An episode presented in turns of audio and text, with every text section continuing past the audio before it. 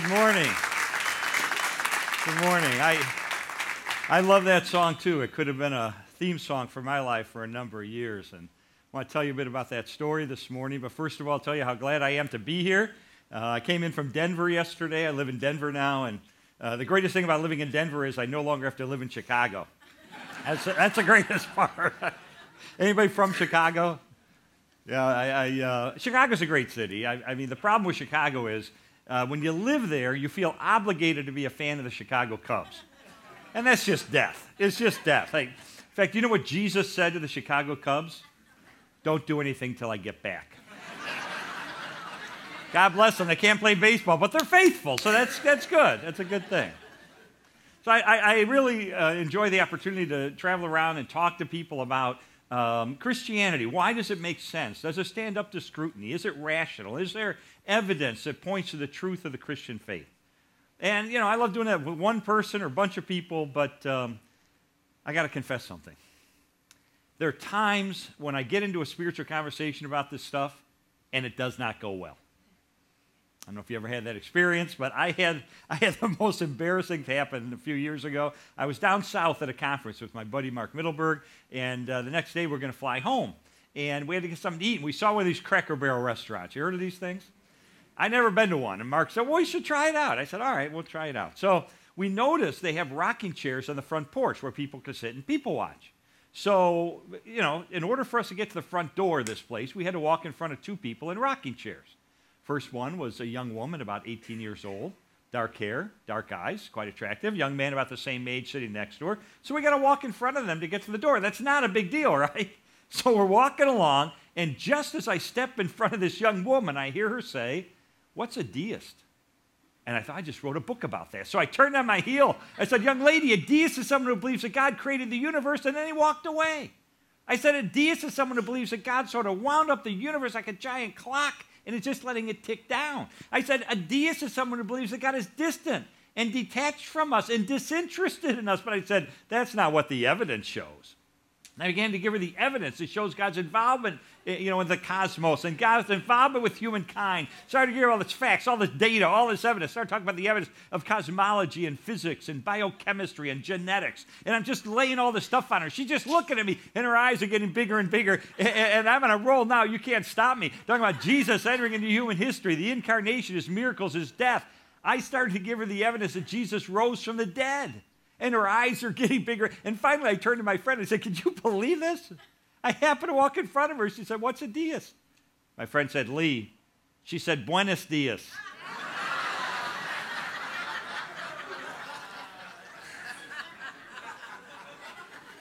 I really wish that were a joke.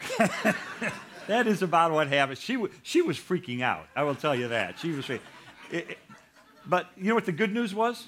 The ice was already broken. How do you not get into a spiritual conversation at that point? And turned out she was there with her boyfriend for the state track meet.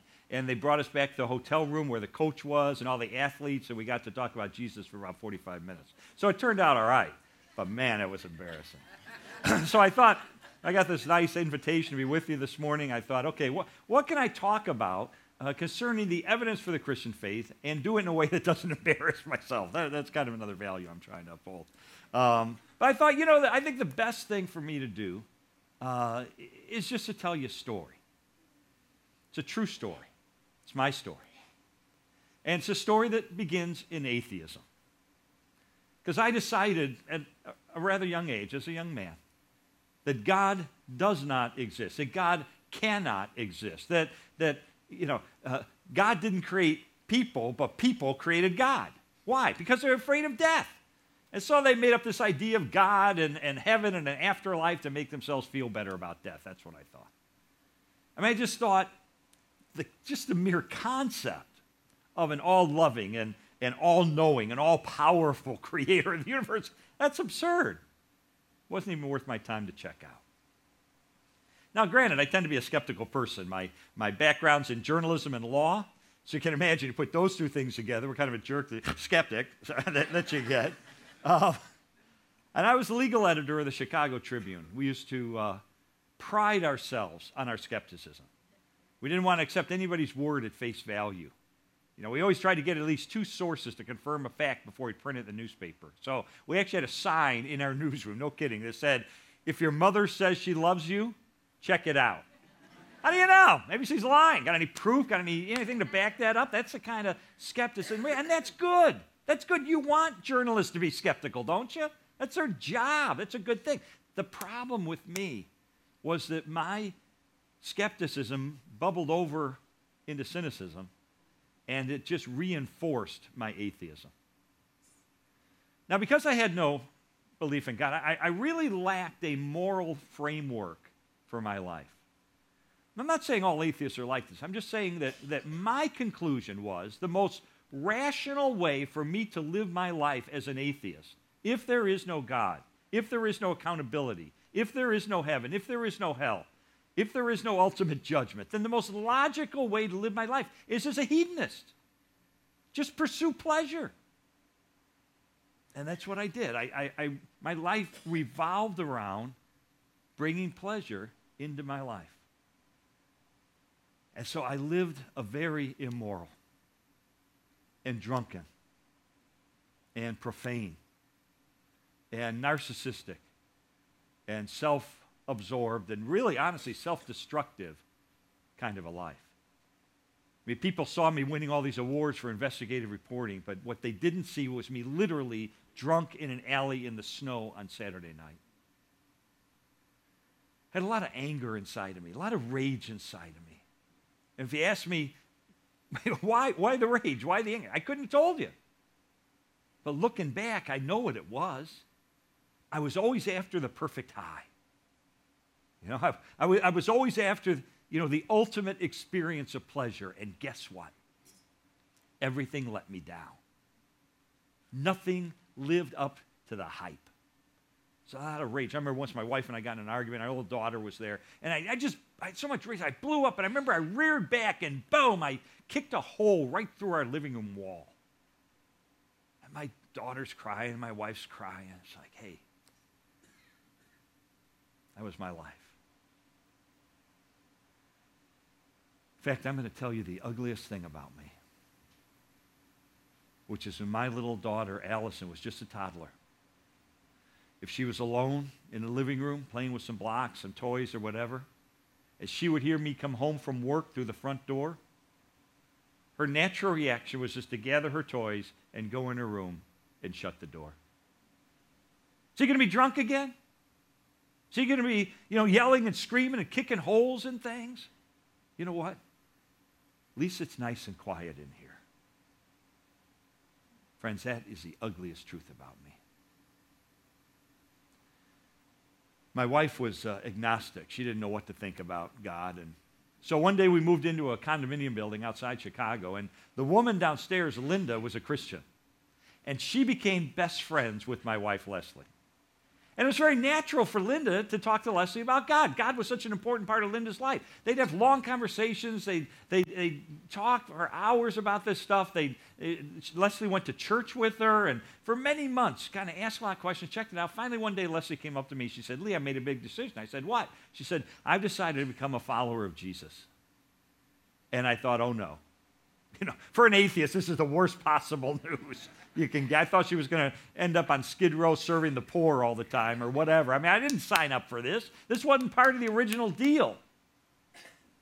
So, I, first word that went through my mind divorce. I'm out.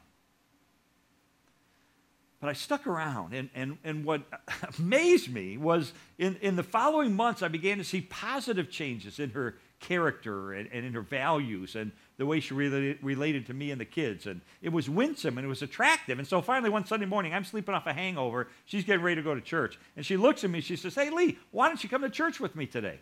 And I thought, you know what? I'm going to go. Get her out of this cult that she's involved in, you know.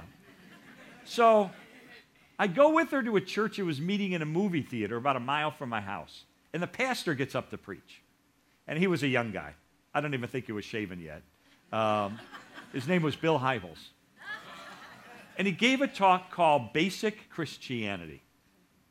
And I remember sitting there, and it was like he was just knocking down one after the other my misconceptions about the Christian faith. And so I remember walking out that day saying two things. First of all, I was still an atheist. He didn't convince me that day that God exists. But number two, I realized if this stuff is true, this has huge implications for my life. You know, duh, right? So I decided, you know what? I'm going to take my legal training, I'm going to take my journalism training, and I'm going to investigate is there any credibility to Christianity or any other world religion? And I launched on what turned out to be a nearly two year investigation of the evidence. Now, as I began the investigation, one thing became clear very quickly. And that's this if, if you want to get to the bottom line, is Christianity true and therefore every other contrary faith system in the world false? If you want to get to that bottom line, it really just involves answering one question. You know what that question is? Did Jesus or did he not return from the dead? That's the ball game. Why? Because Jesus, in a variety of different ways, directly and indirectly, made transcendent and messianic and divine claims about himself. He claimed to be the Son of God. At one point, he got up before a group and he said, I and the Father are one. And the word one in Greek there is not masculine, it's neuter, which means Jesus was not saying, I and the Father are the same person. He was saying, I and the Father are the same thing. We're one in essence, we're one in nature. And how did the audience understand what he was saying? They picked up stones to kill him because they said, You, a mere man, are claiming to be God. So Jesus made these divine claims about himself. But so what? I could claim to be the Son of God. Murph could claim to be the Son of God. Anybody could claim to be the Son of God. But if Jesus claimed to be the Son of God, died, and then three days later rose from the dead, that's pretty good evidence he's telling the truth, right? Apostle Paul recognizes this that the resurrection is the linchpin of the Christian faith. He says in 1 Corinthians 15, verse 17, and if Christ has not been raised, your faith is futile. You're still in your sins. In other words, this is the ball game. So here's what I want to do. For the next couple minutes, I just want to hit the highlights for you of some of the evidence I encountered during my investigation and in the years since, because now it's become a lifelong uh, journey. Um, the evidence that convinced me that Jesus did rise from the dead and thus authenticate his claim to being the Son of God. Now, as I did this investigation, one thing you have to understand is I, I did it as a skeptic. I, I did not initially accept the New Testament as being anything special. I didn't consider it to be inerrant, inspired, the Word of God, anything like I do now. I didn't then. But I had to accept the New Testament for what it undeniably is which is a set of ancient historical writings. And I knew, just as you can investigate other ancient historical writings, whether it's Josephus or Tacitus or Suetonius, you can take those same investigative techniques and you can apply them to the documents in the New Testament to try to determine are they telling me the truth? So, in other words, I didn't just open the New Testament and says, oh, Jesus rose from the dead, end of story. I want to dig beneath that. How do I know it really happened? So I want to summarize the evidence for you using four words that begin with the letter E. The first E stands for the word execution. You got to have a death, right, before you can have an, a, a resurrection. And so, what is the evidence that Jesus is executed? Well, one thing I found out very quickly is there is no controversy among scholars in the field. And I'm not just talking about evangelical Christian scholars, I'm talking about the wide range of scholarship. There is no dispute about the fact that Jesus was executed under Pontius Pilate. It is just not historically in dispute. Why? Because when we study ancient history, what we learn is we're lucky if we have one or two sources to confirm a fact. And yet, for the execution of Jesus Christ, we not only have multiple early first century accounts of this in the documents that make up the New Testament, we've got five ancient sources outside the Bible confirming and corroborating the execution of Jesus. We have Josephus, a first century Jewish historian who worked for the Romans, Tacitus, another early historian, Lucian, Mara bar Serapion. Even the Jewish Talmud admits that Jesus is executed. This is such a well established historical fact, you would get laughed out of a major academic institution if you came in and somehow claimed, no, no, no, Jesus wasn't executed. In fact, you could go to the most um, critical, skeptical, atheist New Testament scholar, like Gerd Ludemann of Vanderbilt University. And this is what he will tell you based on the evidence. Quote, Jesus' death as a consequence of crucifixion is indisputable. It's indisputable. Now, I don't know how much you study ancient history, but there are very few things in ancient history that a skeptical, atheist, critical historian like a Gerd Ludemann will say is historically indisputable. One of them is the death of Jesus. The first E is for execution. Jesus was dead. The second E is my favorite, stands for the word early. We have early accounts or early reports that Jesus rose from the dead. In other words, reports that come virtually immediately after the fact. Why is that important? Because I used to think, like a lot of skeptics, that, okay, uh, I got to give you the fact that Jesus was executed. Uh, there was no record anywhere of the thousands of people crucified in the first century. There was no record anywhere of anyone having survived a full uh, crucifixion. So I got to give you the fact he was dead. But certainly the idea that he rose from the dead is a legend. It's a legend. And we know legend took time to develop in the ancient world. So I figured 100, 150, 200 years after the life of Jesus, legends grow, grew up. And stories began to be spun. And people, oh, there was this Jesus. He lived in the first century. Oh, yeah, oh, yeah. Smart guy, great guy. You know, he rose from the dead? No kidding. Oh, yeah, sure. And they kind of made this mythology, this, these, these legends up over time. That's what I thought. But what I discovered, I think, just decimates the claim that the resurrection of Jesus is merely a legend. Follow me on this. I think it's fascinating.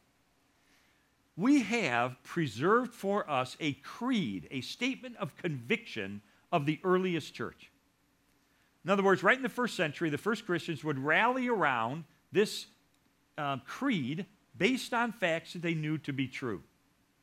Now, this creed contains the essence of Christianity. It says that Jesus died. Why? For our sins. He was buried. On the third day, he rose again from the dead. And then it mentions the specific names of groups and individuals that he appeared to, including 500 people at once.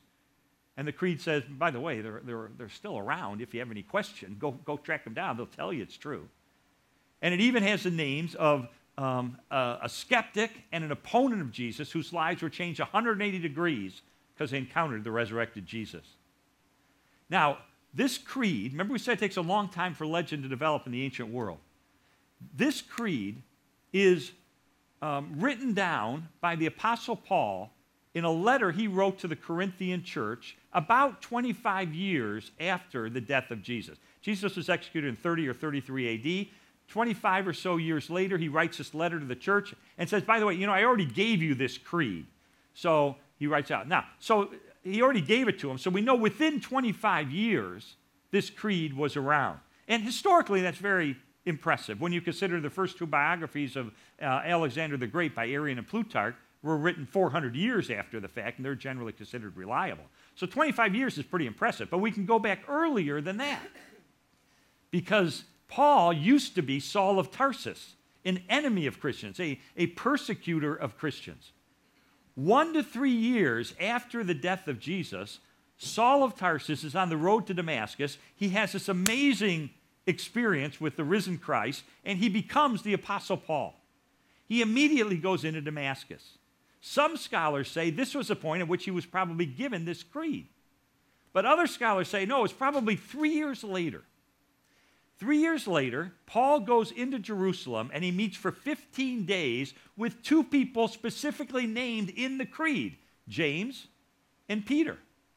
And the Greek word that Paul uses in Galatians to describe this, this 15 day conclave is, the word historeo, which means this was an investigative inquiry. They weren't just talking about the Cubs, they weren't talking about the weather. They were talking about important stuff. How do you know what you know? What did you see? What do you, and, and, and comparing notes and checking each other out. Most scholars will say this was the point at which Paul was probably given the creed. But either way, it means within one to six years after the death of Jesus, this creed is given to Paul. And, therefore, the beliefs that make up that creed go back even earlier, virtually to the cross itself. So the point is, we don't have some huge time gap between the death of Jesus and the later development of the legend that he rose from the dead. We got a newsflash, goes right back to the beginning. In fact, one of the greatest scholars in this area is James D.G. Dunn. And this is what he says He says, This tradition, this creed, we can be entirely confident was formulated as a creed, as tradition, within months of Jesus' life. Within months. This is historical gold.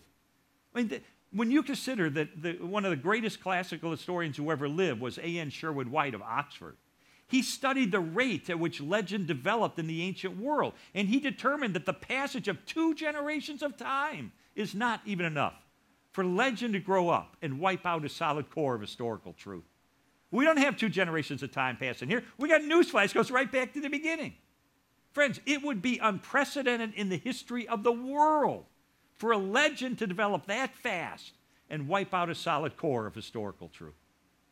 And that's not the only early report we've got. We've got others in Matthew, Mark, Luke, John, and the book of Acts, and the writings of Paul, all of which date back so early that they were circulating during the lifetimes of Jesus' contemporaries who would have been all too happy to point out the errors if they were making this stuff up. Friends, we got an execution. Jesus was dead we have reports that he rose from the dead that come so immediately after the event, you can't just write them off by saying, ah, they're a legend. But that's not all we've got. We've also got a third E, stands for the word empty. We have an empty tomb. The historical uh, evidence tells us that the body of Jesus was buried in a tomb belonging to Joseph of Arimathea. We have good historical, independent reasons for believing that's true. It's sealed Matthew tells us it's guarded by Roman soldiers, and yet it's discovered empty on the first Easter morning. Now, we could talk the rest of the day about all the strands of evidence that point powerfully to the fact that the tomb of Jesus really was empty, but I'm just going to give you three quick facts because uh, to me, this is conclusive. The first is called the Jerusalem factor. The Jerusalem factor. And this has uh, been popularized by a scholar by the name of uh, William Lane Craig who has two earned PhDs, brilliant scholar. And, and this is the way he summarizes it's very simple. Bill Craig points out that the site of Jesus' tomb was known to Christians and non Christians alike. Therefore, he said, if it were not empty, it would have been impossible for a movement founded on the idea of the resurrection of Jesus to have burst into existence in the very same city where Jesus had been publicly executed just a few weeks before. That's pretty good. That's a Jerusalem factor. That's, that's pretty good. But then, secondly, we have the criterion of embarrassment. The criterion of, and this is fascinating. When an historian is trying to determine, is this ancient writer telling me the truth about something that took place? One of the tools they use is called the criterion of embarrassment. And here's how it works. If the writer is writing something that is embarrassing to themselves or hurts their own cause, they're probably telling the truth. Why? Because if you're going to make something up, if you're just going to invent a story, you never include details that were embarrassing to yourself or that hurt your own case. Now, think about this. Who discovered the tomb of Jesus empty? Women. Women discovered the tomb empty. And yet, in first century Jewish and Roman culture, the testimony of women was not considered to be credible. They weren't considered to be reliable purveyors of information. Women were generally not allowed to testify, even in a court of law. And yet, the historical accounts in, in, in, the New Testament and elsewhere tell us that women discovered the tomb empty. Why would they say that? If they were making up the story of the empty tomb, if they were inventing the story of the empty tomb, there's no way they would have said women discovered the tomb. It hurts their case. In fact, Christians were attacked in the second century by opponents who said, oh, you can't trust that empty tomb stuff. That was women that discovered the tomb empty. If they were going to make up the story, they would have said John discovered the tomb empty, or Peter discovered the tomb empty, some man discovered the tomb empty. But why did they say women discovered the tomb empty? Historians will tell you, applying the criterion of embarrassment, it's probably because that's what happened, and they're just trying to tell the story and let the facts fall where they may. So historians will say, you know, applying the criterion of embarrassment, the empty tomb story is probably true. But then I think the third strand of evidence, to me, is conclusive. And it's called the uh, enemy attestation. In other words, what are the enemies of Jesus saying about the empty tomb?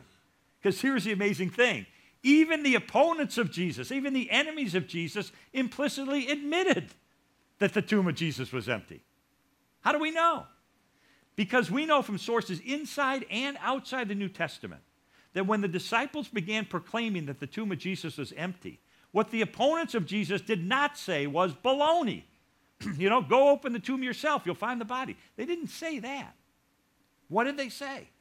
They said, oh, well, disciples stole the body. Now think about that. That's a cover story. They're implicitly conceding, yeah, yeah, yeah, the tomb is empty. But we can explain how it got empty. The disciples stole the body. It's sort of like if you're a teacher and a student comes up to you and says, The dog ate my homework. That student is admitting, I don't have my homework.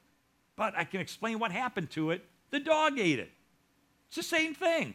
they're implicitly conceding the tomb is empty, but they're trying to explain it away, the emptiness, by saying the disciples stole the body. Now, that was a bad cover story then. It's a bad cover story now. Disciples didn't have the motive, they didn't have the means, they didn't have the opportunity.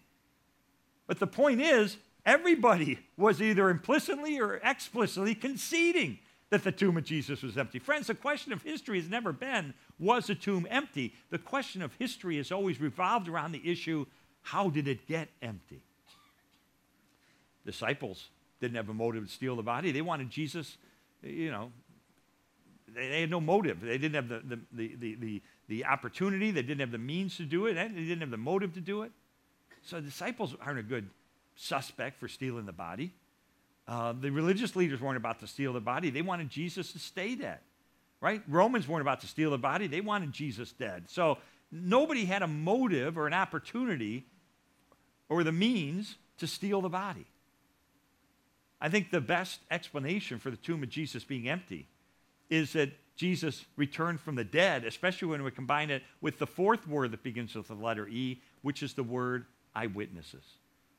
Not only was Jesus' tomb discovered empty, but over a period of time, Jesus appears alive in a dozen different instances to more than 515 individuals, to opponents and skeptics and enemies, as well as to believers to men and to women, to groups and individuals, to uh, you know, indoors and outdoors, daytime, nighttime. People talk with them, they touch them, they ate with them.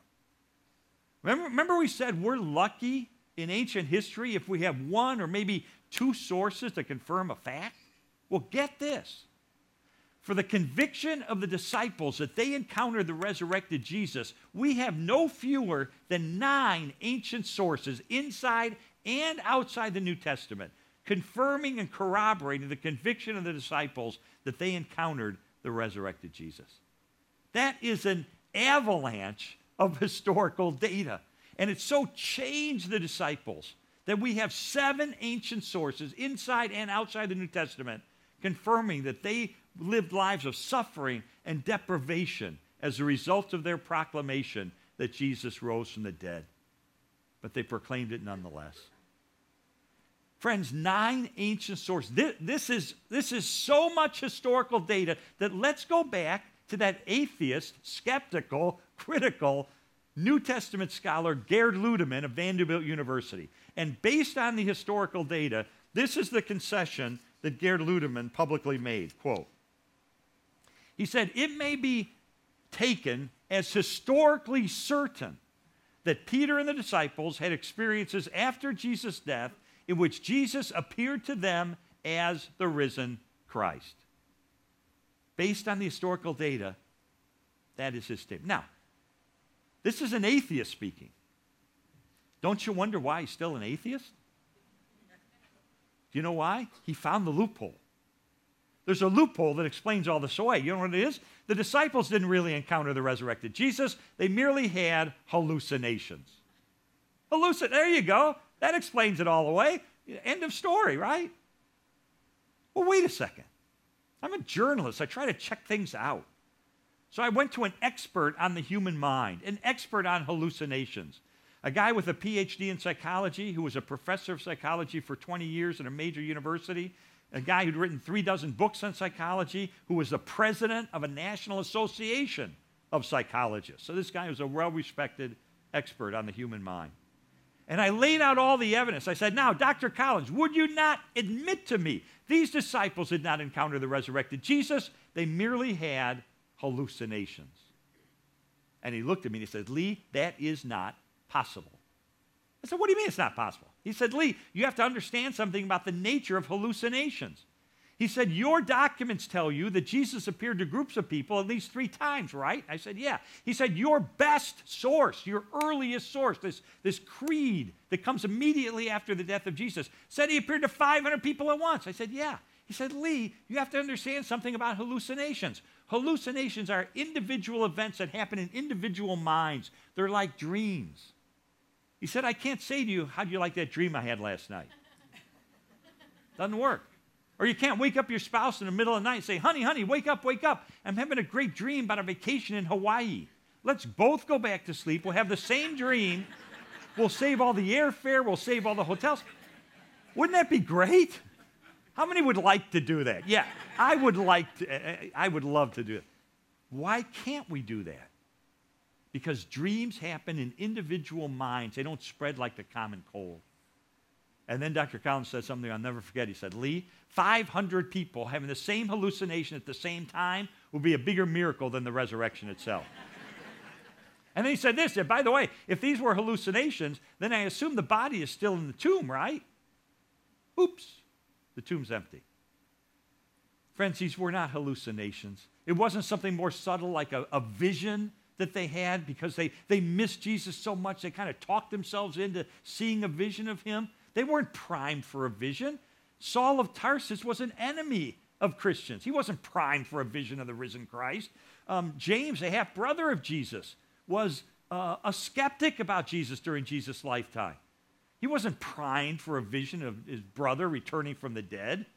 And yet, by the way, he died as a leader of the church, proclaiming Jesus was the unique Son of God who proved it by returning from the dead. Why? Because the creed tells us Jesus appeared to James. This, this wasn't a hallucination. It wasn't a, a trick. It wasn't a legend. It wasn't mythology. It wasn't um, a vision. These were actual occurrences, actual appearances of the resurrected Jesus that radically transformed those who encountered him.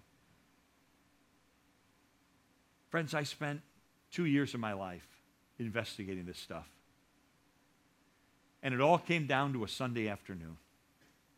And I went alone in my room and I thought, I got to reach a verdict. I got to reach a conclusion about this stuff.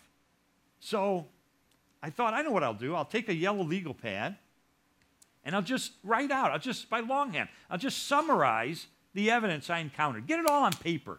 Then maybe I can reach a verdict. So I did. I took a yellow legal pad and I thought, here we go. And I started writing out all the evidence I encountered over these two years, page after page after page after page after page. And then finally I put my pen down. I said, well, wait a second. In light of the avalanche of evidence that points so powerfully toward the truth of Christianity, I realized it would take more faith to maintain my atheism than to become a Christian. I'm just saying. And that's the point where I reached my verdict, which is that based on the historical data, I was convinced that Jesus not only claimed to be the Son of God, he backed it up by returning from the dead. And then I felt a tremendous sense of letdown. Because I thought, two years, I'm doing this, this is it? Shouldn't something happen here? Shouldn't there be something dramatic? You know? And I, I was really, it was anticlimactic. I was kind of bummed out, kind of sitting there going, well, okay, I guess I'm done. And, and then I remembered a verse that a friend of mine had pointed out to me earlier. So I got a Bible, I looked it up. John 1:12 says, "But as many as received him, to them he gave the right to become children of God, even to those who believed in his name. And as I looked at that verse, I noticed something. If you take out the key words of that verse, it forms an equation of what it means to become a child of God.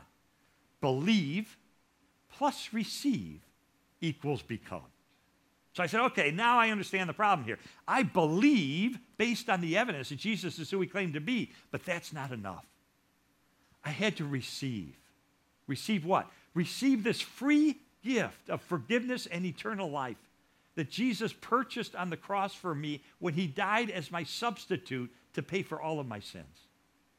And when I would receive this free gift of his grace, then I would become a child of God. So I got down on my knees next to my bed. And I poured out a confession of a lifetime of immorality that would absolutely curl your hair. And at that moment, I received complete and total forgiveness through Jesus Christ, and I became a child of God. And my very first thought, I got up off my knees, my very first thought was, um, hey, I should probably tell Leslie about this. You know, she might be curious. I didn't know. I figured she'd want to know, you know. So I, I, walked out of our bedroom, I walked down the hall, and I looked in the kitchen, and Leslie was standing there behind the kitchen sink. But remember, I mentioned my daughter, Allison? She was almost five years old by then. And she was standing in front of Leslie on her tiptoes, stretching out, and for the first time, she was able to touch the faucet. So I, I walked down the hall, I looked in the kitchen. Allison said, Daddy, Daddy, look, look, I can touch it, I can reach it. I said, Wow, you're really getting big. And she ran off. And I turned to Leslie and I said, Honey, that's how I feel. So I feel like for the last two years of my life, I've been reaching out and reaching out. I just touched Jesus. He is alive. He is resurrected. He is the Son of God. I just gave him my life. And she looked at me and she burst into tears. And she threw her arms around my neck and she said, You hard hearted son of a Baptist, I've been telling you for two years. Hello. No, I'm kidding. She didn't do that. I always wish she had done that because that would have been hilarious if she had done that. That would have been a great story she had done that. But that's not her. She, she did, though, burst into tears and she threw her arms around my neck and she said, Oh, honey, I almost gave up on you a thousand times. She said, I remember when I was a new Christian, I told some women at church about you. I said, I don't have any hope for my husband. He is a hard headed, hard hearted legal editor of the Chicago Tribune. He will never bend his knee to Jesus Christ. But she said this one elderly saint put her arm around her shoulder, kind of pulled her to the side. She said, Oh, Leslie, no one is beyond hope. And she gave her a verse from the Old Testament, Ezekiel 36, 26, that says, Moreover, I will give you a new heart, and I will put a new spirit within you. I will remove from you your heart of stone, and I will give you a heart of flesh. And unbeknownst to me, my wife took that verse, and this whole two years that I'm on this investigative journey, behind the scenes, she was praying that verse every day for me. And can I tell you what happened? starting on that Sunday afternoon, now that I was a child of God. And then over time, as I was baptized, as I, as I learned to read the Bible with fresh eyes, as I learned to pray, as I learned to worship, God began to answer her prayers because my values changed, and my character changed, and my morality changed and my attitudes and my worldview and my philosophy and my relationships and my priorities and my parenting. I mean, you just go down the line. All, all these things began to change over time for the good. And the only way that I can summarize how much God has made a difference in my life is what happened to my little girl. Here was a little kid, five years old. All she knew for the first five years of her life was a dad who was absent or angry, kicking holes in walls, coming home drunk. That was her, that was her life. That's all she knew. But starting on that Sunday afternoon, you know what she did? She started to watch. She started to listen. She started to observe. Something's going on with dad. Something's changing with dad. Something's going on. And, and she would watch and she would listen. She would observe. And it took about five or six months. And then finally, one Sunday morning, she went up first to her Sunday school teacher and then up to Leslie. And you know what she said? I want God to do for me what he's done for daddy. And at age five, my little girl received Jesus as her Lord and Savior. She became a child of God, and, and God changed her life. She's now married to a seminary graduate. She teaches at a Christian school. Together, they write children's books about Jesus. She is the mother of two of my four precious grandchildren. And we are the best of friends. And same thing with my son. He saw the difference God was making in his mom and his dad and his sister. He came to faith at a young age. And he went an academic route, got an undergraduate degree in biblical studies. Then he got a master's degree in philosophy of religion. Then he got another master's degree in New Testament. And then after many years of research and study in Europe, he was awarded his PhD in theology from the University of Aberdeen in Scotland. And now you know what he does? He's a pastor at a major university teaching young people about Jesus. And one year ago this month, his wife, Kelly, gave birth to my first grandson. And they named him after his dad. Friends, God healed my family. He changed my son. He changed my daughter. He changed my wife, and he changed me. And so that's my story. So, what do you do with that? What do you do? Okay. Let me just let me just end this way. I'm going to go back to that equation: believe plus receive equals become. And I just want to quickly apply my story to your case. You know, we'll start with believe. You know, you may be here this morning because somebody invited you to come, and we're so glad you came. But honestly, if the truth were known, you do not yet believe that Jesus is who he claimed to be. You're just not there yet. You got too many obstacles, too many questions, too many doubts. If that's you, if you are here today and you do not yet believe that Jesus is who he claimed to be, what I want to say to you is that's fine. That's perfectly fine. As long as you do what I did and you check it out. Eh? Old Testament and New Testament both say if you sincerely seek God, you're going to find him. So do what I did. I, I, mean, you get my books. I'm not asking you to buy them. Go to the library. You can check them out for free. Or my website, leestrobel.com, totally free. Hundreds of free video clips of scholars explaining why we believe what we believe. But you owe it to yourself to check it out if you don't believe. But I'll end with this. Some of you may believe, but you've never received. Your life has never really changed, has it? Have, you, have your kids seen a transformation in you? Maybe you believe the right stuff, and, and that's great. That's tremendous. But there's never really been a point in time where you have received this free gift of grace and thus, according to John 1.12, become a child of God. Could that be your case? Could that be why God always seems so distant from you? You just, well, I couldn't live with myself. I came all the way from Denver and I didn't give you an opportunity to say, yes, I want to I want to become a child of God. So let's just close our eyes and bow our heads. And, you know, it's not a difficult process. I'm not going to ask you to do anything weird. But if you want to take that step and just know for sure that this is the day that you cleared up the ambiguity, that you became a child of God, according to John 1.12, then in your heart, God will hear you. Just in your heart, say, Lord Jesus, as best I can, I do believe that you are the Son of God. And that you proved it by returning from the dead. And I confess to you that I'm a sinner. And I want to turn from that and I want to receive this free gift of forgiveness and eternal life.